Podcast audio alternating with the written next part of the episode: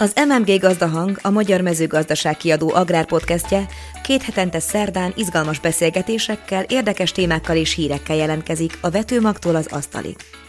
Állattenyésztés, kertészet, növénytermesztés, agrárgazdaság, élelmiszeripar minden terítékre kerül. 1991-ben mindössze 198 darab mangalica élt a világon. A kihalás széléről hogyan élet újra ennek a különleges őshonos fajtának a tenyésztése? Miként váltak a mangalica húsából készült termékek prémium hungarikumokká? Erről Tóth Péterrel, a Mangalica Tenyésztők Országos Egyesületének elnökével, Halmos B. Ágnes, a Kistermelők lapja főszerkesztője beszélgetett.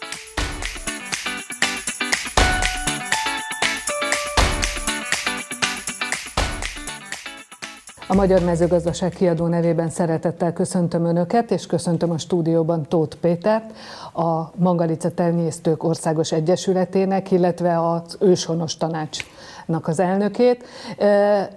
Azt gondolom, hogy kezdjük a beszélgetést onnan, hogy Péter már kora gyermekkora óta a mangalica sertéseknek a híve. Hát csókolom, köszönöm szépen a meghívást. Hát ezt ma már ilyen szinte népmesei elemekkel szokták színezni, hát mondhatnám én is, hogy persze már az óvodában is a malacka volt a jelen, vagy hogy az első legomboros disznólat építettem. Ez azért nyilván nem volt így. Városi gyerek voltam én a javából, de viszonylag hamar kiütközött az állatok iránti szeretetem, tehát aztán így kerültem el, én egyébként Debrecen Pallagon végeztem állategészségőr szakon, és onnan kerültem a Debreceni Agrártudományi Egyetemre, tehát végig foglalkoztam 14 éves koromtól már állatokkal, állattenyésztéssel, sertésekkel is, de igazából azért a, a mangaricával vagy a sertésekkel való kapcsolatom az 1991-ben robbant be, amikor én egy spanyolországi ösztöndíjam alatt találkoztam olyan fiatalokkal, szintén egyetemistákkal, egyébként állatorvostan hallgatóval, aki sonkagyári örökös volt, és különleges ilyen sertés sonkákat gyártottak, Juan Vicente nevezetű barátom, akinek volt az ötlete, hogy ha majd én Magyarországra hazajövök, akkor nézzek már valami különleges minőségű alapanyagot a cégének, milyen jó poén lenne, rendszerváltás van, én tudok spanyolul, egy ilyen cseregyakorlat keretében voltam kint, tehát az Erasmusnak az őse volt ez gyakorlatilag, ami egyébként gödöllői eredetű, tehát a IWS vagy IAAS nevezetű Nemzetközi Agrárhallgatók Szövetségének voltam egyébként ilyen aktív tagja, Gödöllő adta az elnököt, Debrecen az elnököt, és egy ilyen konferencia eredményeképpen kerültem ki Spanyolországba. Egyébként onnan indult, és én úgy jöttem haza 91 nyarán a nyári gyakorlatom végén, hogy hát nézzünk már ennek utána, hogy akkor ebből lehet valami, ugye rendszerváltás volt, én akkor fejeztem be az egyetemet, uh-huh. negyedikes egyetemista voltam, még volt egy évem, de azt már sejtettem, hogy TSZ-ekbe elmenni nem lehet, már ez az egészen nagyüzemi struktúra, ez azért rogyadozott rendesen. Na de mit csináljon egy fiatal nyelveket beszélő egyetemista? Hát bármilyen külföldi kapcsolatot kerestünk akkoriban. És hát így jött ez, hogy hát akkor nézzünk ennek utána, és hát nagyon hamar meggyőződtem róla, 1991 nyarán őszén, hogy igazából mangaricából nem nagyon van. Tehát arra rájöttem hamar, hogy azt a különleges zsíros, fekete körmű, nagyon eltérő sertést, amiből sonkát akarnak gyártani a spanyolok, az itt nálunk a mangarica lesz. Aha. De arra is rájöttem, hogy nincsen belőle. Egészen pontosan 198 darab volt az összes. De ez nem csak egy telepen volt ennyi, hanem az egész világon ennyi volt összesen. Aha. Ráadásul zuhant is a létszám, tehát akkoriban volt egy ilyen sertésválság, nem kellett senkinek, KGST összeomlott, tehát zártak be a gamebankok, adták el, vágták le, és hát ebben a helyzetben kellett azon gondolkozni, hogy, hogy mi legyen. És akkor azonnal felvásárolták, és ez, hát ez nézett ki, igen, hát ez úgy nézett ki, tényleg ilyen kalandos népesei elemek ezek, hogy meghívtam a spanyol barátomat Magyarországra, ő eljött, de hát ugye ezt mi leveleztünk írógéppel, hát nem volt internet, nem volt mobiltelefon, egy darab telefon volt Debrecenben, egy utcai fülke, ami bevet 20 forintosokat vagy 10 forintosokat, hogy külföldre lehessen telefonálni, mert nem voltak ilyen vonalak azért akkor még. Tehát megérkezett teljesen vakon, egy, egyébként én voltam 23 éves, ő volt 26, egy másik fiatalember, bennünket fogadott a teljes nomenklatúra, tehát ilyen teszölv, meg, meg mindenféle nagy szervezetek vezetői, akik azt hitték, hogy a komoly nagy befektető megérkezik nyugatról, megmenti a magyar sertéstenyésztést.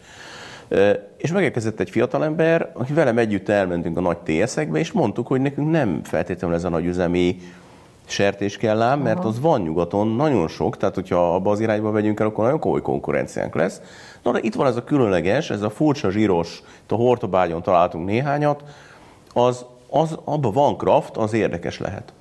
Persze nyilvánvalóan kinevettek, de miután láttuk, hogy tényleg nem kell senkinek, és tényleg semmilyen intézkedés nem történt, akkor szó szerint ez történt, létrehoztunk egy KFT-t, ez az Olmos és Tóth Kft. minden a mai napig megvan, amely akkor egyébként felvásárolta két év alatt a világ összes mangaricáját. Tehát igen, azt volt, igen, hát ezt az, akkor még 143-at, mert egyébként még vagy 50 darab tehát levágták, meg, meg is döglött belőle, és igazából ezzel indult el a történet, ami 93-4-ig tényleg így volt, hogy senkinek nem volt, csak nekünk. Na most, amikor azért leesett a Tantusz Budapesten, tehát a magyar demokratikus kormány már már úgy működni kezdett, és úgy, ugye észbe kaptak, a, akkor a névik elődje volt az OMI, Országos uh-huh. Mezőgazdasági Minősítő Intézet, meg a minisztérium, hogy hoppá, hát itt van egy, egy, egy őshonos fajta, amit egyébként törzskönyveztek állami cégek, és hol van? Ja, hát két fiatal ügyködik vele Miskolc mellett Emődön, meg Hortobányon béreltünk ilyen tanyákat. Hát ez így nincsen jól. Szóltak, hogy jöjjünk fel Pestre, és ott elmagyarázták, hogy azért ennek van egy normális menete. Tehát itt azért tenyésztőszervezetet kellene alapítani, törzskönyvezni kellene, bejelentkezni azokba a struktúrákba, amik megvoltak. És hát ugye nem feltétlenül ez volt a szándékuk nekik akkor, hogy mi ott 23 évesen azt mondjuk, hogy hát jó, hát akkor csinálunk egy, tenyésztőszervezetet Aha. is, eh, amit egyébként az akkori tanárom, dr. Szabó Péter adjunktus úrnak az irodájában sikerült Debrecenben megejteni és így létrejött a Mangalica Tenyésztők Országos Egyesülete is. De 140 állattal, 5 tenyészettel, 10 taggal, tehát, tehát egy nagyon egy ilyen, ilyen szintű dolog volt. De hát miután a koncepció megvolt már az elejétől, hogy minimum a négy lába fog kelleni a nemzetközi piacokon. Igen. A többire meg úgy mindenki emlékezett, hogy azért nagyszüleink idejében volt itt kolbász, hurka, stb. Akkor ugye a koncepciót érlegetve ez úgy bővült. És adtunk el állatokat, másoknak is. Talán ez egy, egy ma már egy, szerintem egy történelmi pillanat volt, amikor arra az elhatározásra jutottunk a spanyol barátommal, hogy az úgy nem működik, hogy egy, egy sertésfajtát két ember hobbiként Aha. tart. Tehát, hogy, hogy ez akkor fog igazából megmenekülni, meg felszaporodni, ha ebbe beleáll minél több ember, uh-huh. és hát tulajdonképpen meg kellett teremteni a saját konkurenciánkat is, tehát el kellett adni más tenyésztőknek, hogy nekik is legyen. Na most ez a történet alakult 30 év alatt oda, hogy most van 10 ezer mangalicakoca, közel 200 tenyészetbe, nekünk csak 300 van, tehát egyértelműen magyar dominancia van mindenben. Családi gazdák, tömegei, akik ugye a legjobb termékeket gyártják, de maga az alapgondolat az egyébként változatlan, hogy én nekem a fő munkám, nyilván az Egyesületem meg a tanácson kívül, amely társadalmi tisztségek, az az, hogy én mind a mai napig ennek a kis KFT-nek vagyok egyébként az ügyvezetője, és mi ami disznót tudunk megveszünk, ami sonkát tudunk megveszünk, ami húst tudunk eladunk, de a vége az, hogy egyébként Spanyolországban 25 éve van egy olyan ö, sonkagyár, ez egyébként ma a világ legjobb sonkagyára lett, tehát ez is fejlődött azért, amelynek az egyik ilyen különleges, spéci, limitált terméke a 40 közül de az egyik legjobb, hanem a legjobb, az a Magyarországról származó mangarica sonka, amit ők három évig érlelve dobnak piacra. Ma már egyébként nem csak ők vesznek Magyarországról sonkát, mert Szlovéniába, Belgiumba, Franciaországba, vagy akár Japánba is van mangarica sonka gyártás, Olaszországban is van több mint 20 éve. De ez a dominancia megvan, hogy ez egy biztos háttér. Kicsit... Ennyi így keretezve? Még, még az, lehet, hogy keretezve, Igen. de azért beszéljünk magáról a, a mangalica sertésről. Azért ugye ahhoz, hogy tízezer koca legyen, ahhoz ugye föl kellett szaporítani, meg akkor most hogy van, hiszen most már nem csak, nem csak szőke mangalicánk van. van, hanem, hanem sikerült úgymond rekonstruálni a, az összes színváltozatot? Igen, tehát ugye akkor, akkor erről is beszéljünk, tehát maga azért a mangalica fajta, ugye a standard hivatalos szöveg, Magyarország egyedüli őshonos védett, veszélyeztetett sertésfajtája. Annyiban kiegészíteném, hogy nem egy, hanem egyébként négy. Igen. Mert ugye ezek ma már nem is színváltozatok, hála egyébként Gödöllői Debrecen együttműködésnek, körülbelül 10 éve az is igazolva lett különböző DNS tesztekkel, kutatásokkal, hogy azért ez a szingén, ez annyira markánsan elkülönül, hogy igazából ezek önálló fajtaként is megállják a helyüket. Uh-huh. Tehát ma az Európai Unióban és Magyarországon mindenhol Magyarország nem egy mangalica fajtával és négy színnel, hanem négy mangalica fajtával van jelen. Ez a szőke, az eredeti egyébként a kisjenői szőke, a fecskasú, a vörös és a fekete. Na most a szőke volt az, ami egyébként 1833-ban először megjelent. Ugye itt egy fontos info, hogy ez őshonos, meg régi, de azért annyira nem régi. Tehát itt eloszlatnék egy városi legendát, illetve tehát nem ez, Árpádékkal Igen, tehát például a feszti körképpen hiába keresnénk. Tehát, hogy, mert hogy nem ilyen. Mert hogy ezt, ezt igazából a Magyarország iparosításakor, akkor tenyésztették ki egyébként full nagyüzemek, és a József Nádor Magyarország kormányzója tenyésztette ki, mert egyébként hobbiból ő állattenyésztő is volt.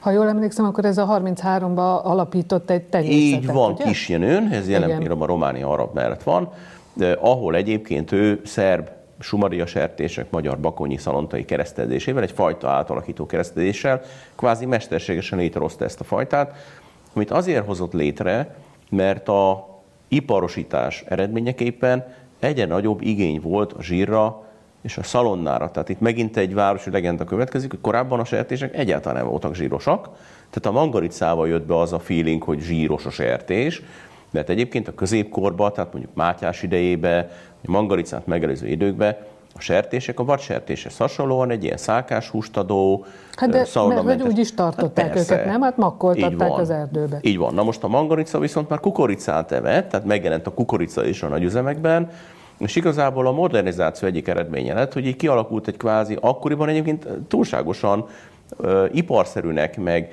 meg kényesnek, meg modernnek bélyegezték egyébként a szakemberek az 1800-as években a mangaricát, mert azt mondták, hogy ez nem ellenálló, meg ez, ez, ez bezárják olba, meg ez kukoricát teszik, ebből nem lesz semmi. Uh-huh. Tehát akkor is voltak ilyen, ilyen vélemények. Hát ehhez képest egy elképesztő egyoldalú zsírtermelést tud produkálni, tehát egy mangarica egy év alatt meg tudott nőni 180 kilóra, és annak a testének a 73 a is szalonna meg zsír volt. A világrekordra egyébként a 73,1 százalék van arról a fotónk. Tehát nehéz elképzelni, hogy az állat egyáltalán, hogy mozgott, izom nem is nagyon volt benne. De akkoriban a szalonnának és a zsírnak volt értéke és kertje, sokkal többe került a piacon egyébként, mint a hús. Mert ugye az 1800-as években elektromos áramhiány hűtőszekrény sem volt, és hogy gyakorlatilag nem lehetett tartósítani a sertés húsokat, egyedüli tartósítási lehetősége volt, hogyha megfüstölték, hogy csináltuk a kolbászt, vagy valamit. Tehát lesütötték. Igen, de így lesütötték, zsírba eltették, de igazából sertés hús télen ettek az emberek. A Tehát ez a napi Aha. rengeteg mennyiségű sertéshús, amit fogyasztunk, ez nem volt része a, a magyar gasztronómiának. Ahogy aztán a 1900-as években elterjed az áram, a hűtő, a mindenféle ilyen friss hús tárolási technikák, egyébként le is áldozott a mangaricának. Tehát a nagyüzemi sertések azok már az 1930-as években elkezdtek megjelenni, most mind hússertésekről Aha. beszélek. De igazából ez egy zsírsertés, négy fajtája van, alacsony szaporaságú, lassan nő, rosszul értékesíti a takarmányt, tehát tulajdonképpen ö, ö, mennyiség, mennyiségi mutatókban elmarad a modern sertésfajtáktól, ezért egyébként nem éri meg alapban tenyészteni, mondhatjuk azt, hogy egyébként ezért is vesztette el a jelentőségét, mert hogy sokkal drágább előállítani egy darab mangaricasertés, mint egy nagy üzemit. És akkor itt jön a kérdés, hogy akkor miért szaporodott megint föl egy kicsit, mert egyébként ezért halt ki. Hát a réspiac miatt. Hát ezért szaporodott fel, mert most már nem azért veszik egyébként, amiért vették száz éve, mert ma már nem a szalonna meg a zsír a főterméke, bár egy kis varga betű, szerényen megjegyzem, hogy voltam tegnap előtt egy budapesti nagy áruházban, ahol 5800 forint volt egy kiló mangarica szalonna, tehát azért ez se biztos, hogy mindig az olyan rossz termék, de alapvetően a fő terméke az mégiscsak a hús lett, mert hogy a mangaricának a húsa éppen a genetikai adottságai miatt ugyan sokkal kevesebb mennyiségileg, de színben, márványozottságban, víztartalomban, sütési paraméterekben, általában élvezeti értékben, tehát minőségében ma már egyértelműen jobb, mint a nagyüzemi sertésfajta. Remélem nem haragszanak meg a nagyüzemi tenyésztő barátaim, de hát sajnos a valóság az, hogyha én egyszerű laikusként veszek egy nagyüzemi sertéskarajt egy boltba, veszek egy mangalica karajt egy boltba, és letenném ide egy tálcára, sok ilyen tesztet végzünk, akkor bizony, hát a nagyüzemi sertéskaraj ma egy csirkemell jellegű, fehér, egyértelműen zsírmentes, egy ilyen nagyon magas fehérje tartalmú, víztartalmú, tényleg egy baromfi húshoz hasonlatos termék. A mangalica karaj pedig egy sötét, vörös márványozott, inkább egy magas minőségű marhahúshoz hasonlatos vörös uh-huh. hús lett. És nem a mangalica változott meg.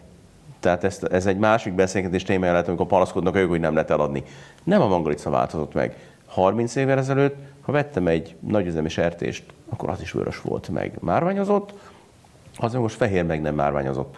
Valahogy úgy alakult a helyzet, hogy a prémium piacok, ez legyen egy magyar étterem, vagy egy háztáji gazdától vásárló vevő, vagy egy japán étterem, az meg ezt a vörös márványozott húst keresi sokkal drágábban, és ez a drágább ár az, ami hát ezt a egyenletet pozitívba tudja fordítani. Hát sokkal drágább az állattartása, mert olyan, amilyen, de egyébként a végeredménye mégis jobb. Tehát ilyen furcsaságokra képes a állattenyésztés. Akkor még mindig térjünk vissza a négy fajtára. Hogyan menekültek meg? Tehát milyen melót hát volt ez, az, hogy megmentsék ezeket az állatokat, vagy ezeket a fajtákat? Mert hogy gondolom abban a 198 darabban, vagy 143-ban, abban volt mindegyik? Nem. Hát a fekete eleve nem volt, eleve ugye ez, nem a, ez volt, majd igen. egy, nyilván erre kitérünk. Szőke, vörös vecskasú volt benne, tényleg nagyon szerény létszámokban. Tehát azt hiszem, hogy a vörösnek talán 34 darab, szőke is talán 40 darab volt, és ilyen 101 néhány szőke lehetett. Most a fecskasú vörös volt kevés, és szőke, Igen, volt, szőke volt több. több. Viszont összességében néhány darab volt. Tehát az első része az volt, hogy egyáltalán ezt az állományt, ezt valahogy rendszerezni, számba kellett venni. Tehát elindult a törzskönyvezés munka néhány év kihagyás után. Ez egy, azért egy csapatmunka volt, tehát az nem lenne fair, ha most ezt ugye elvinném, ezt a sót, hogy persze én voltam, aki összeszedte, persze én voltam, de egyébként itt azért a Debrecen Egyetem, a Mangarica Egyesület, a régi szakemberek, nevesítettem Zengő Ákos, Külti László, dr. Szabó Péter, Koppány Gábor, tehát egy Radnóci László, tehát azért sok olyan ember volt benne, akik azért ugye a kezdetektől hittek ennek a fajtának a jövőjében, vagy legalábbis nem engedték el olyan látványosan, mint ahogy a többiek. És ők azért a magyar állattenyésztésnek azért most azért az ikonjai vagy a nagyöregjei, akik ehhez akkor is értettek. Tehát tudták, hogy kell törzskönyvezni, hogy kell jelölni, milyen jelentősége van. Én ugye nem értettem hozzá 23 éves egyetemistaként, annyit tudtam róla, hogy két órán hallgattam. És akkor így indult a munka, én belevittem az üzletet, a menedzsmentet, hogy kell ezt egy kapitalista módon vinni, ők meg belevitték azt a szakmaiságot, hogy, hogy én hiába szedtem össze esetleg 30 kant, mert nekem nem tetszett, hogy mindenkitől megvettem, és kijött ez a csapat, nevesítettem őket, soha nem fogom elfelejteni, és mondjuk a 35 összegyűjtött kampban mondjuk 25-re azt mondták, hogy ezt nyugodtan levághatod, mert ez nem felel meg annak a fajta sztendernek, ami szerintünk jó. Mm. Na most ugye akkor néztem, hogy hoppá. És akkor ezt így éveken át csinálva kialakultak azok a mondjuk már jól stabil vonalak megint, mert azért itt van 21 néhány vonal Mangaricában, ez azt jelenti, hogy egy adott színen belül akár 7-8 elkülönített család is üzemel. Ezeknek ilyen ikonikus neveik vannak. Nem sokat mond egy átlag embernek, de ilyen Bátor, meg Kacor, meg Rudi, és hát vannak olyan... a, a vonalakat, csak azért, hogy a nézők is tudják, a vonalakat ugye a kanokról. Ez a család neve, igen. igen. Ez mint ahogy a, a, a, a fér nevét viszik a gyerekek, ugyanitt ez így működik. Ma már egyébként a családban, tehát a női varban is játszunk, tehát ma már odaig fejlődtünk, hogy azt is nézzük, de alapvetően azért először örültünk, ha egyáltalán a kanvonalakat tartottuk, uh-huh. és hát ugye akkoriban még azt is megtudtuk, vagy meg kellett tenni, hogy mesterségesen új vonalakat is hoztunk létre, tehát, hogy ezt a genetikai beszűkülést, ami amiatt történt, hogy a sok százezerből lett 140 lett, igen. tehát ez mint a panda maci vagy a tigris, tehát ez ugyanaz a meló, ezt mesterségesen, ilyen genetikai módszerekkel ezt a legyezőt megint ki kellett nyitni. Tehát ezt úgy mondják a genetikusok, hogy volt egy palacknyak hatás, hogy összeszűkült, és utána egy legyező, hogy ez így szétnyílik. Tehát ezt mesterségesen néztük, hogy hol van még ismeretlen állomány, találtunk erre, arra, tehát így lett Túr, így lett Déva, ezek olyan nevek, amelyek olyan települések, Mecsér, ezek olyan falu nevek, ahol találtunk a 90-es években ismeretlen, teljesen elszigetelt populációkat. Uh-huh. És ez tényleg egy ilyen hőskorszak volt, ahol terepjáróval kellett menni, méricskéltük, kifizettük cashbe, elhoztuk, vagy bevált, vagy nem. És így felépült az a vonaltenyésztés megint a 90-es évek közepére, végére, ami annyira kell ahhoz, hogy a fajtának az eredeti tulajdonságai azért alapvetően ne változzanak meg. Mert ugye itt a legnagyobb dilemmája egyébként annak, amit én csinálok, ez ez a kettősség. Tehát a legnagyobb értéke az egyébként, hogy olyan, mint 200 éve volt. Na de hát éppen miután, mint olyan, mint 200 éve volt, persze, hogy rosszul termel, lassan nő drága. Tehát nagy a kísértés, hogy, hogy szelektáljak kicsit... arra, hogy kicsit jobban nőjön, kicsit olyan legyen. Egyet több, egyet többet van, Az én tevékenységemben ez tabu, hiszen ezt úgy hívják a genetikus, hogy drift. Tehát akkor ugye elkezdeném elvinni egy adott piaci igény szerint. Uh-huh. Egyébként ezért van a mangalica tenyésztők között elfogadva az, hogy az alappopuláció az teljesen szent és értetetlen változtathatatlan, viszont keresztezik a végterméket, tehát az, ami a vágóhídra megy, annak egyébként nagy része nem tiszta vérű mangalica, hanem keresztezett, de az soha nem körül vissza a tenyésztésbe, az egy ilyen egyirányú utca, hogyha a vevőt kisebb szalonnát kíván, akkor ott durokkannal mennek, de az az alaptenyészállományokat soha nem érinti, ott nincs vissza a pálya. Ezt persze ellenőrizni, nézni kell. És akkor így először a szőke, vörös, fecskasú így kialakult, a fekete az egy teljesen kvázi új sikertörténet. Itt is a, említenem kell ugyanígy a Szabó Péter, Kőtől, Laci bácsi, stb., akiknek ez a 90-es évek óta ötletük volt. Míg aztán több év alatt a Mangalica Egyesület bázisán, a tenyésztők összefogásával, a minisztérium támogatásával össze lehetett szedni annyi feketét, annyi tenyészetbe ki helyezni, annyi programot lehetett indítani, hogy ma már 2018 óta ugye ez negyedik fajtaként el van ismerve, ami szerintem egyébként elég nagy teljesítmény, tehát egy kicsit fényezném magamat, mert hogy valójában azért ma az elmúlt 20 év arról szól a világban, hogy ugye kihalnak fajok, csökken a biodiverzitás, minden baj van, és ugye Magyarország még azzal tud leülni egy ilyen ENSZ közülésen, hogy hát nekünk például meg nem, hogy kiveszett volna gyakorlatilag átfajtánk, mint mondjuk a többieknek, hanem, hanem több van. Tehát, hogy mi igenis előre tudunk haladni a, a génmegőrzésben, biodiverzitásvédelemben, mindenben. Tehát ez a négy van. Ezek egyébként különfajták, de azért húsminőségben nem nagyon térnek el. Igazából a színük, a színükön az, kívül... mint az emberek haja. Tehát, hogy Aha. ez egy színgén, van, aki szőke, van, aki barna, van, aki vörös, van, aki fekete, nyilván ez ahogy jön. De alapvetően ennek azért van egy olyan, mégiscsak egy egyéb elkülönítése, hogy a szőke volt az, amit kisjenőbe kitenyésztettek, azért a fekete az egy ilyen szerbiai, déli vonal, ott a Bánát környékén, a fecskasó az inkább egy ilyen horvát szerémség eredetű, a vörös a kakuktojás, mert az egyébként, ha egészen szakmailag lemennék, akkor az egyébként nem mangalicaként kezdte a pályafutását. A vörös volt a szalontai, uh-huh. amit egyébként a mangalica populáció úgy benyelt. Tehát, hogy, hogy egyre több szalontai került bele, azok vörös volt a szalontai, Igen. és ez mangalicával keveredve alakult ki úgy a vörös mangalica, hogy hát mangalica lett, de, de vörös maradt. És akkor ezek ilyen történelmi emlékeink, de azért én talán meg tudom mondani a különbséget egy félsertésbe, hogy az mondjuk vörös mangalica volt-e, vagy szőke, de nem sokan vagyunk. Tehát azért ezt azt lehet mondani, hogy ugyanolyan minőséget ad mind a négy fajta. És mennyire ismert. Ezt most azért kérdezem, mert ott van egy, ott van egy kis mangalica, tehát a, a világban azt gondolom, hogy most már elég nagy híre van a mangalicának, nem?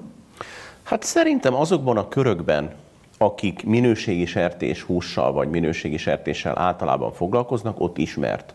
Tehát nem csak a reklám helye, nem csak egy ilyen játékgyár, ugye még magyar boltokban is néha lehet találkozni vele, aki ilyen farmálatokat gyárt, gyárt külön Hungarian Pig Mangarica néven játékot, hanem az Egyesült Államokba kimegyek egy nagy egyetemre, most voltam kint Michiganbe, Lansingbe, akkor ott el tudok menni az állattenyésztés tanszékre, ahol van a falon egy nagy hatalmas poszter, ahol a világsertés fajtái fel vannak sorolva, akkor abba az 50-be ott figyel a Hungarian mangalica is, tehát fent vagyunk a térképen, tehát igen, ismerik.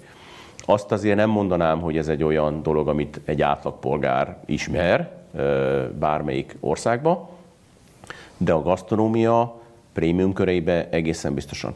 És ebben nagyon nagy szerepe van annak egyébként, hogy 32 éve azért egy hatalmas spanyol sonkagyár notóriusan gyártja a mangalica sonkát, tehát ott van hamon mangalica, és az ott van mindenhol Amerikától Japánig. Aztán megjelentek az olaszok, megjelentek a többiek.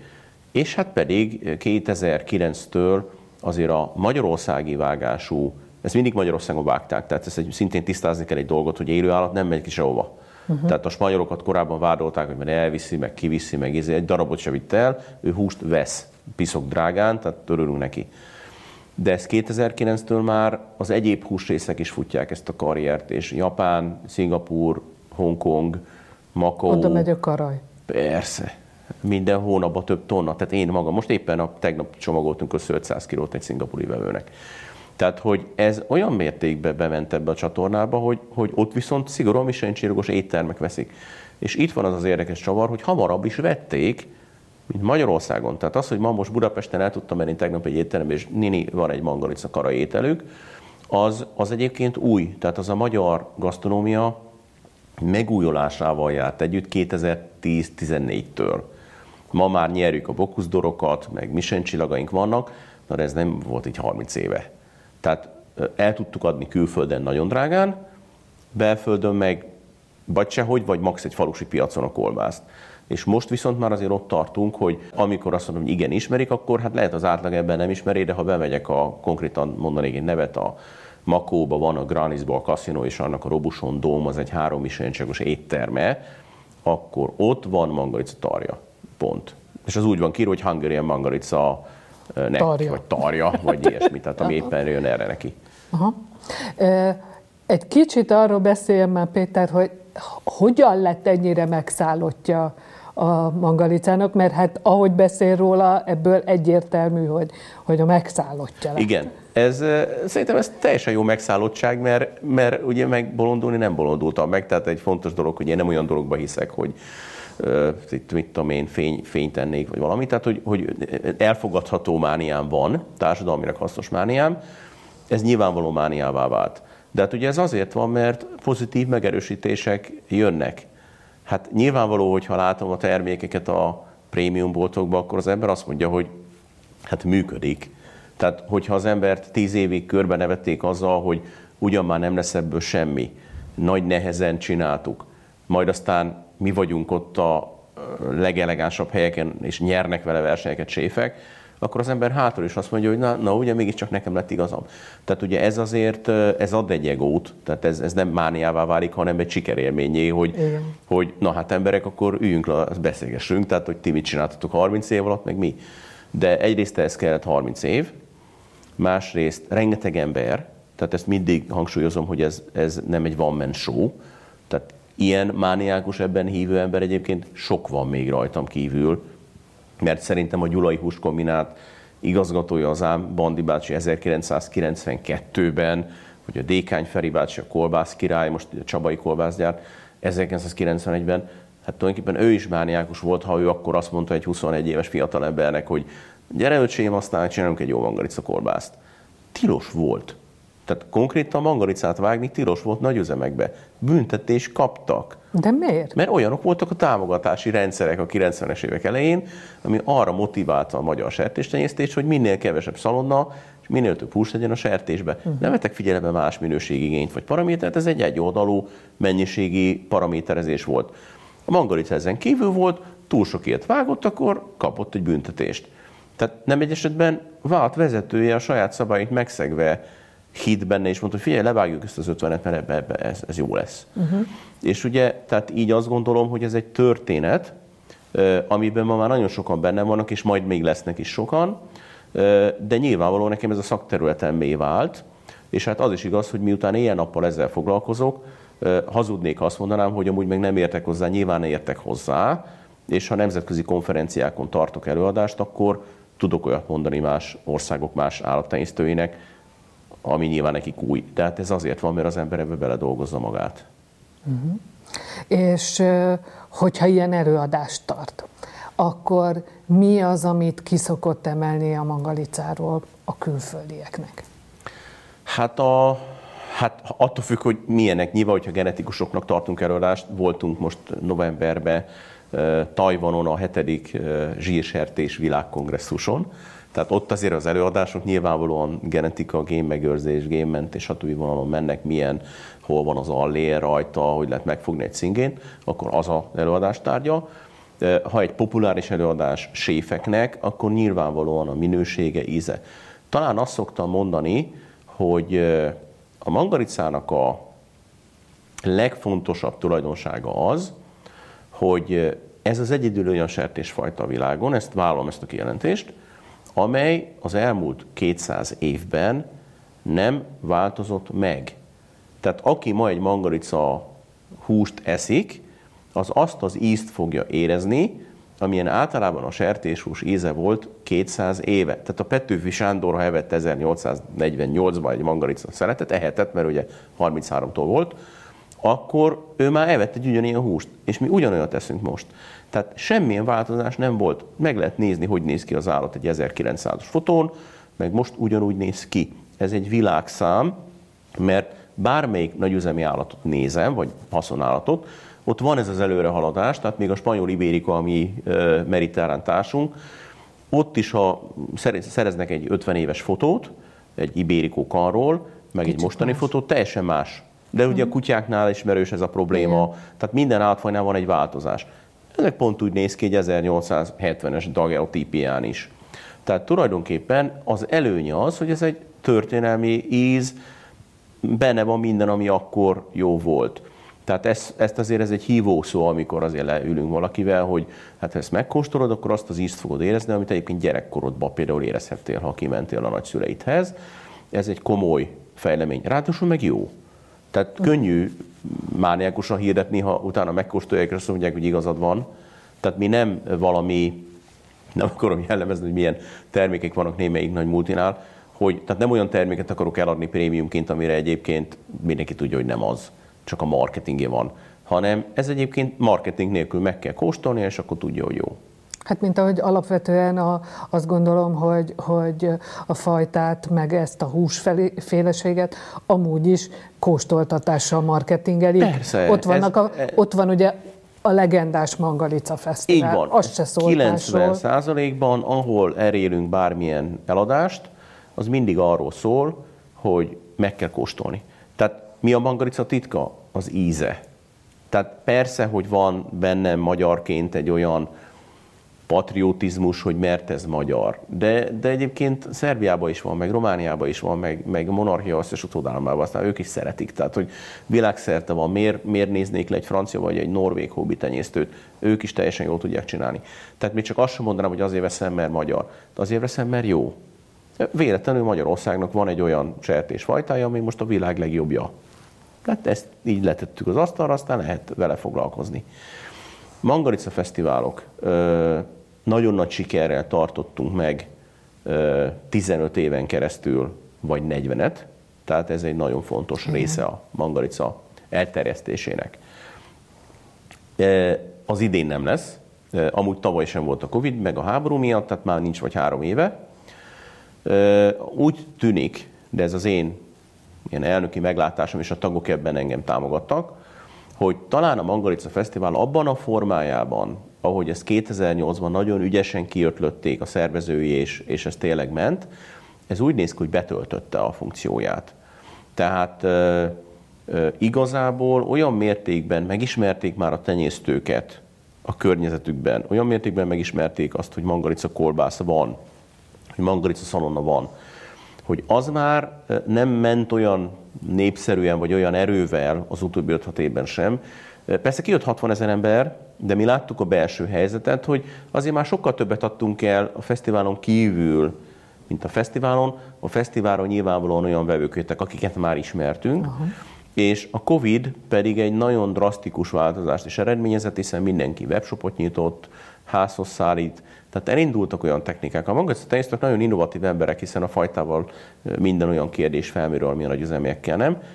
És most úgy gondoljuk, hogy az idei évben inkább ö, megyünk olyan gasztrofesztiválokra és rendezvényekre, amelyek általában a prémium vevőket szólítják, meg általában a kifejezetten tudatos vásárlókat szolgáltunk. És itt van egy híd szerep is, hogy kicsit úgy beleevezünk a fine dining gasztrofesztiválokba is. Több együttműködési szerződést kötöttünk több nagy partnerrel, tehát úgy nem igaz, hogy nem lesz Mangalica Fesztivál, nem lesz most februárban a budapesti, de egyébként az idén lesz hat olyan gasztronómiai fesztivál, ahol a Mangalica központi szerepet kap, tehát az emberek úton útfélen fognak azzal találkozni, hogy, hogy mangalica jó, és hogy jöjjetek és egyétek, és oda ugyanúgy a tenyésztők fognak elmenni, mint ahogy többet nem mondhatok, mert a sajtótájékoztató jövő héten lesz, de lesz egy komoly kampány is egyébként a sajtóba ebbe, abba, ahol ennek a részleteit majd megtudjuk, ahol azért mindenki láthatja, hogy igenis azért ez a népszerűsítés, ez, ez folyik. Egy kicsit... Múlik az idő, változtatni kell. Ugye ez azért érdekes, mert a, ugye az év elején csináltunk a kistermelők lapjába, illetve a Magyar Mezőgazdaságba egy összeállítást arról, hogy a sertés ágazat az hogy áll. És ott az egyetlen ágazati vezető, aki, aki nem panaszkodott, az ön volt, mert hogy a mangalicásoknak hiába mentek föl a takarmányárak, az energiárak, azért olyan nagy panaszkodni valójuk nincs. Hogy lehet ez? Hát először is talán a mangalicások filozófiájával kezdeném. Ha panaszkodok, az javítja a helyzetemet? Nyilván nem. Tehát az teljes, arra felesleges energiát szánni, hogy miért rossz. Tehát ha rossz, az rossz. Arra szálljunk energiát, hogy hogy lehet jobb. Tehát ez, a, ez, a, ez az alapkiindulási helyzet. A másik az, hogy nehéz a helyzet. Tehát azt elmondtam, hogy azért itt nem a Persze. nagy vidámkodás korszaka van, mert azért a többszörös takarmányár, az aszály, az energiárak emelkedése és minden, az nagyon komolyan sújtja a tenyésztőket. De ezzel együtt azért az Egyesület és a tenyésztők olyan lépéseket tettek, és a piacon is olyan reakciók történtek, amik azért ezt a költségnövekedést, ha nem is teljesen, de azért nagy részben kompenzálták. Uh-huh. Tehát miközben ma egy nagyüzemi sertés ára az mondjuk 20%-kal a tavalyi ilyenkori ár alatt van, de minimum 10-zel, addig a mangalica ára meg pont kétszer annyi. Volt 650 forint, most meg mondjuk 1004. Na most a húsára ugyanez, tehát volt 3000 forint a karaj, most meg 8000. Tehát, hogy, hogy itt mi sajnos szerepet játszunk egyébként így egy kicsit az inflációs nyomásba is, de ezt úgy viccként mondom, mert nyilván 10 ezer állattal nem. De tény, hogy van egy ilyen film, hogy sokkal drágább lett mert egyszerűen mi meg tudtuk fogalmazni ezt az üzenetet, hogy van egy speciális rendszerünk, amiben a költségeink az egekben nőttek. Tehát ezt kompenzálandó meg kell emelni a termékek árát. És ez megtörtént, mert nekünk van üzenetünk, hiszen az az üzenetünk, hogy egy őshonos, magas minőségű prémium termékkel ez történt. Ezt azok a vevők, akik egyébként is ezt keresték, nagyobb hajlandósággal fogadják el, mint akik csak úgy véletlenül vesznek le a polcról olcsót. Uh-huh. Tehát itt azért ez kicsit branding, marketing, márkaépítés is már, hiszen egy teljesen átlagos sertéshúst azt hoznak be Spanyolországból, Németországból, innen-onnan. Ott az elég nehéz azt elmagyarázni, hogy nekünk miért fáj jobban, mint egy belgának. Viszont itt viszont konkrétan volt egy üzenet, hogy hát ha ilyen minőségi húst akarsz tartani az étterembe, hát figyelj, ez most ennyire nem jön ki. Tehát, hogy itt volt egy ilyen tudatos közös kampány, ezért az árak megemelkedtek az állami támogatások egy része, uniós támogatások is egyébként nőttek. A problémák azok jellemzően a finanszírozásban vannak, hiszen a drága termelés miatt nagyon sok pénzt kell beletenni a tenyészetekbe, ez megterheli a tenyésztőket. Persze. Főleg, ha nem kapnak hitelt, vagy, vagy 20% kamattal. Illetve nekünk azért ez az általános elvakult állatvédelmi, meg ilyen sokszor a környezetvédelmi szempontoknak a ilyen idealista vagy álszent kiforgatása, az káros. Tehát a mi problémáink jobban jönnek abból, hogy ha elkezdik általában az állattenyésztőket bántani olyan körök, akiknek lövésük sincs arról, hogy milyen a valós élet, mert, mert olyan emberek, az, az gond. Tehát a termelési környezet, vagy esetleg egy jogi környezet negatív megváltozása, az sokkal súlyosabban érint bennünket, mint az, hogy egyébként el lehet adni az állatot, mert mi el tudjuk adni. szemben a nagyüzemekkel, akik olcsón vagy sehogy. Tehát, hogy ez a, ez a nagy különbség. Ezért mondtam azt, hogy alapvetően optimista vagyok, mert én azt gondolom, hogy ha a magyar állam és az uniónak is a józanabbik része azért a családi gazdaságokat, a vidékfejlesztést, a zöldítést, a biodiverzitás védelmet komolyan veszi, akkor egyébként abban a mangalica tenyésztésnek nem hogy helye van, hanem kiemelt szerepet kell szánni. Itt is, meg Brüsszelbe is. Tehát ez üzenet pont rólunk szól. Az, hogy egyébként ettől függetlenül vannak olyan jogszabályok Brüsszelben, amik meg be akarják tiltani a családi gazdaságokat, hát azt írjuk hozzá a többihez. De, de a koncepció az, hogy egyébként a jövőképünk az ezzel együtt nyilván pozitív, hiszen van benne vízió. A magyar mangalica tenyésztők azok ö, ö, hogyan gazdálkodnak. Tehát igazából, igazából ugye folyamatosan családi gazdaságokról, kicsikről uh-huh. beszél. Mekkora az átlagos üzemméret, vagy hány kocát tartanak?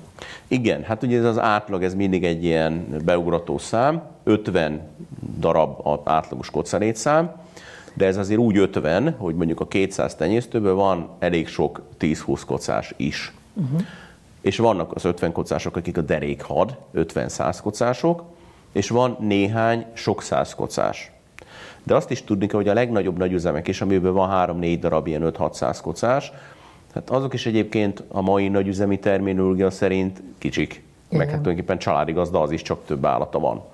Tehát a termelési modell általában az egy integrált családi gazdasági modell, ami arról szól, hogy tényleg valamennyi földdel rendelkezik egy család, ez mindig valami vidéki helyen van, ahol a család akár több generációja is mangalica tenyésztéssel foglalkozik. És ők általában itt nem állnak meg, tehát egyre nagyobb részük ezt levágatja valahol, fel is dolgoztatja, húst ad el, terméket ad el, piacra jár, részt vesz ilyen különböző ilyen, ilyen családi gazdasági mozgalmakban, farmers marketre megy ide-oda né, né, néhányuk egészen magas színvonalon, tehát akár külföldi biopiacokra is eljutva. Ez az átlag, tehát ez egyébként ez adja azt az erőt, amire azt mondom, hogy ez egy vidékfejlesztési elem. Uh-huh. Természetesen az én cégem nem ilyen, hiszen én egy spanyol-magyar vegyes váltat vezetve, mi sonkát forgalmazunk, de mi meg bele tudjuk tenni azt a szakmai pluszt, hogy nekünk van egy nagy irodánk, abban van exportőr, meg irodavezető, meg, meg élőállatos, aki gyakorlatilag viszont az országos rendszerünket üzemelteti, kicsit úgy a háttérből megtámogatva ezt a családi gazdasági modellt. Az egészen nagyok meg velünk vannak integrációban, tehát mindenki mindenkivel szövetkezik, mindenki mindenkivel dolgozik. A mangalica tenyésztés lényeg, hogy állatokat kell egymás között cserélni, hiszen kevés állat van, és a tenyésztési a... programban ugye a kanokat ide-oda visszük meg, meg közös uh-huh. karnevelési programunk van. Ezért egyébként a mangalicások egy összetartó közösség, ahol nincsenek ilyen frakcióharcok, meg tehát mi nem, nem, nem úgy működünk, hogy akkor, na, akkor most megtudtam, hogy az eladott valahol két malacot gyorsan oda megyek, olcsóbban jól kitúrjuk, hanem, hanem igazából a fesztiválok is, vagy akár ezek a gasztronómiai események arról szólnak, hogy hát közösen megyünk el rá. Mert hogy több a közös érdek mindenkiben, mint az, hogy egyébként a piacon versenytársai egymásnak. Úgyhogy nagyjából ennyi a projekt. Tehát akkor azt mondja, hogy ez az, a, ez az az állatfaj, vagy a fajta, amit, amit igazából kisüzembe, mert hogy a nagyüzem is még kicsi, tehát, hogy ebben, ebben érdemes tartani? Igen, tehát én azt gondolom, és nem véletlen, hogy az utóbbi tíz évben például Franciaországban, Norvégiában, Angliában, Olaszországban, sőt, ma már azt mondja Japánban például jelentős, Egyesült Államokban, Kanadában nagyon jelentős mangalica tenyésztés alakult ki. Tehát ezt a modellt, hogy családi gazdaságban tartjuk, levágjuk, kolbászt adunk el a helyi piacon, és a húst meg a szomszéd Michelin csillagos ezt másolják világszerte. Tehát ha ki kell menni az Egyesült Államokba, és nagyon szervezett mangalica tenyésztés van, egyesülettel, mindennel. A francia egyesülettel kapcsolatban állunk, holnap után utazunk hozzájuk megszemlélni az állományaikat. Tehát, hogy alapvetően ez, ez annyira bejött, ez, a, ez maga ez a modell, hogy ezt a modellt ma e, nyugat-európai országok, meg a világ különböző részén konkrétan másolják is. Uh-huh. E, az meg már aztán habatortán, hogy mangalicával másolják, tehát azért ezt csak úgy magamtól szoktam megkérdezni, hogy egyébként Franciaországban van 12 ősonos sertésfajta, Hogy miért nem azzal? Miért nem azzal, de hát valószínűleg a mangalicának a piaci pozícióját is látják, tehát itt már azt is másolják. És ez meg amúgy teljesen jó, mert a fajta túlélési esélyeit javítja, hogyha sok helyen van belőle sok. Persze, meg hát ugye a biodiverzitást is növeli, hát, és hát a fenntarthatósági, Így van. azt gondolom, hogy Európa fenntarthatósági céljainak egy ilyen fajta gazdálkodásra alkalmas állat az, az kiváló. Így van, így van, tehát erről több cikk is született, tehát én, én azt gondolom, hogy nem akarok így nagyon ilyen falaszterbe gondolkozni, de ha szerintem 20-30 évvel leülnénk, akkor azt látnánk, hogy mangalica tenyésztés van, meg laboratóriumi hús. Uh-huh. Tehát, hogy, hogy, hogy azért én azt gondolom, hogy az a típusú évi 20%-os növekedés, amit a világban az állattenyésztés mindenben itt produkált, meg a lakosságnak ez a mértékű növekedése világszerte, ami meg még többet fogyaszt, ez egyébként fenntarthatatlan. Tehát most ezt nem, én nem egy ilyen biodoktriner vagy ilyen vörözöld vagyok, de azért azokat látni kell, hogy azok a folyamatok, amik a nagyüzemi mezőgazdaságban világszerte zajlanak, azok ilyen ütemben, ebben a rendszerben már sokáig nem fognak menni. Nincs annyi föld, nincs annyi víz, nincs annyi termény, nincs annyi semmi nincsen, és gyakorlatilag elér egy ilyen zenitet, egy ilyen tetőt, ami utána már nem nagyon van tovább. Tehát Viszont itt... az emberiség meg növekszik már, mint ugye Persze, a népesség tehát hogy azért az, az nyilván nem fog működni. Valahol enni, valamit, így, valamit enni így kell. van, tehát hogy, hogy ezernyi ok miatt ott azért egyre nagyobb a gond. Ezt persze mondhatjuk, hogy nem, de igen és ugye az emberek meg azért egyre jobban ilyen erkölcsi, meg ilyen mindenféle morális okokkal is jönnek, hogy milyen egy zártartás, milyen egy GMO, milyen egy ezért milyen az állatoknak a szenvedése. Tehát azért az megérinti ma már a fogyasztót, hogy, hogy levegő nélkül, víz nélkül bezárva fél négyzetméterben négy hónapig ott nyomorok szegényke. Tehát lehet, hogy ő nincsen a tudatában, meg, egy, meg a tápláléklánc alján van, tehát megenni amúgy is a medve, tehát pont mindegy. De, de azért az emberek ma már erre adnak. A mangalica mentes ezektől a morális vádaktól, és ezért szívesebben választja egy olyan kör például, akinek azért egyre nagyobb befolyása van a, a világba. Aztán meg majd meglátjuk, hogy, a, hogy az a rengeteg fehérje, ami kell az emberiségnek, az meg majd honnan, meg hogy jön. Hát persze. A mangalica egyébként még mindig úgy túra disznó a falu szélén? Most jön egy újabb illúziórombolás, soha nem túrt a falu szélén. Azok az ősei voltak, Aha. meg mag, makkos sem evett soha, az meg a spanyol ibérikó, meg ezek a magyar közmondások, hogy éhes disznó makkal álmodik, ezek nagyon régi közmondásaink, bőven a mangaricát megelőző korszakból, amikor még tényleg ilyen transhumás életmódot éltek a kanászok, tehát felhajtották a makkosba a disznókat, meg ide-oda hajtották. Ez a típusú tartásmód a mangalica tenyésztésre nem volt jellemző soha, hiszen az 1833-as években kezdték kitenyészteni aranykorát, az 1870-es években élte, amikor már az országot vasútvonalak, utak, gyárak, stb. elemezték. Nyilván nehéz lett volna felhajtani az állatokat. A kőbányai sertés a gazdaságba nem messze itt tőlünk, gyakorlatilag 600 ezer mangalica volt Budapest területén, a világ legnagyobb, legintenzívebb sertéstelepén. 14 állatorvossal, iparvágányokkal, húsüzemekkel, szalámigyárral, bőrgyárral, csatornázva, villamos vonallal a belvárosból, tehát hogy, hogy ezt azért, ja és hát olyan törzskönyvezési rendszerrel, meg önetetőkkel, meg önitatókkal, meg épületekkel, amit ma megirigyelnénk. Tehát uh-huh. örülnék én, ha sok családi gazdának olyan épülete lenne, mint 1870-ben volt itt. Tehát ez így adta ezt a minőséget. Azt mondjuk, hogy uradalmi tartás. Tehát ez azt jelenti, hogy a tenyészállatok persze nagy csoportban, szabadon, nagy karánban vannak. Ezt elvárjuk, ezt szereti is, nem bírja ki, hogy bezárják. Uh-huh. Tehát hiába teszem be az egyedi állásba, mint a nagy, kiugrik, megdöglik, minden baja lesz. Nem bírja ezt az átságot de ez nem jár ki az erdőbe, az a vaddisznó. Hát igen. Te, te, ASP-s időkben meg persze, ezt a végképp tehát ezek be vannak menjen. kerítve, ezek sertéstelepek, ezek rendelkeznek azokkal az állategészségügyi intézkedésekkel és installációkkal, amiket kell, tehát egy fekete öltöző van, már dupla kerítés van, minden el van különítve, ezerrel nézzük. Tehát ez egyébként is ilyen volt, mert ezek úgynevezett uradalmi tartásban voltak. Hogy egyébként innen kikerültek malacok az állatvásokon keresztül a falusi házakba, és a tartották háztáiba, az meg persze természetes, és nyilvánvalóan még 50 évvel ezelőtt is akadtak olyan vajdasági települések, ahol volt csűrhe vagy konda, és akkor kiment a falusi disznólegelőre. Jó, de, de hát oda mindenfajta kiment. Igen, de ez nem mangalica specifikus volt, uh-huh. hanem ez ugye háznál volt állat. Persze. Ami egyébként jellemzően nem mangalica volt már 50 évesen, hanem turcsi nevezetű, egyébként nagy fehér. Tehát, uh-huh. hogy a mangalicát Igen. azt jellemzően azért ilyen zsírnyerés szalonna nyerész céljából tartották.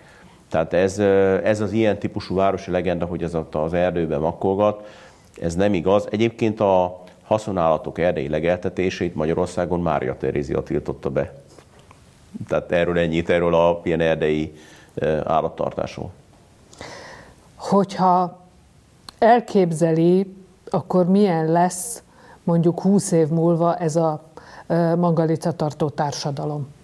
Hát én azt gondolom, hogy, hogy továbbra is a családi gazdák fogják dominálni, nem egy esetben a mostani 10-20 éves második, harmadik generációs tenyésztők. Valószínűleg nem ugyanaz az ember lesz a Egyesület elnöke, meg a tanácselnöke, meg az integrátor, meg a minden, ahogy az én személyemben ez egy egyszeri, szerintem megismételhetetlen ilyen rendszerváltás utáni helyzet volt, hanem ezek el fognak a posztok különülni. Illetve én azt gondolom, hogy erősebb lesz talán a prémium jelleg, tehát, tehát kifejezetten lesznek ilyen dedikált vonalak, hogy egy adott étterem meg fogja mondani, hogy én ettől a tenyésztől, tenyésztőtől ezt veszem, tehát hogy ez még inkább erősödik. A, nagyobb integrációk azok stabilan prémium terméket éttermeknek, tehát én nem látok ebben olyan nagyon nagy változást, mert ugye éppen olyan modellben megyünk, amit egyébként a most elérkező új generáció, az új világ is szeret. Uh-huh. Jellemzően szerintem, hogy kb. kétszer-háromszor ennyi lesz. Tehát én azt gondolom, ha mennyiségben gondolkozok, hogy a jelenlegi állomány két-háromszorosa könnyedén eladható, de ennél több szerintem meg nem kell.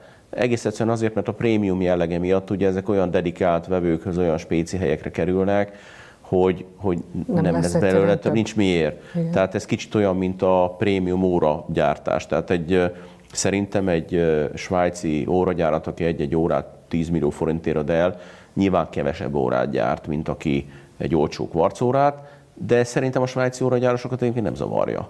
El vannak azzal a néhány darab 10 milliós órájukkal, és pont.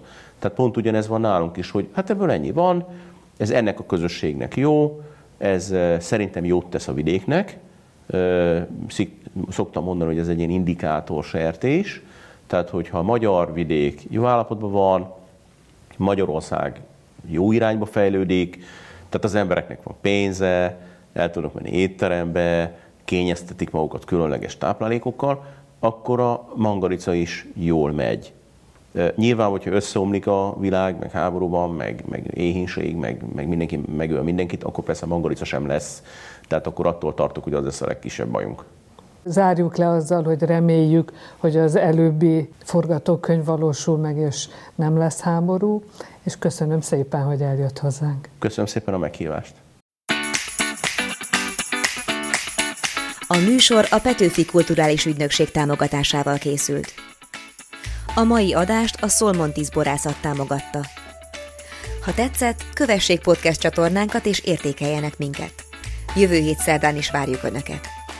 Addig olvassák a legfontosabb agrárhíreket a magyarmezőgazdaság.hu oldalon, kövessenek minket Facebookon, Instagramon és nézzék meg videóinkat YouTube csatornánkon.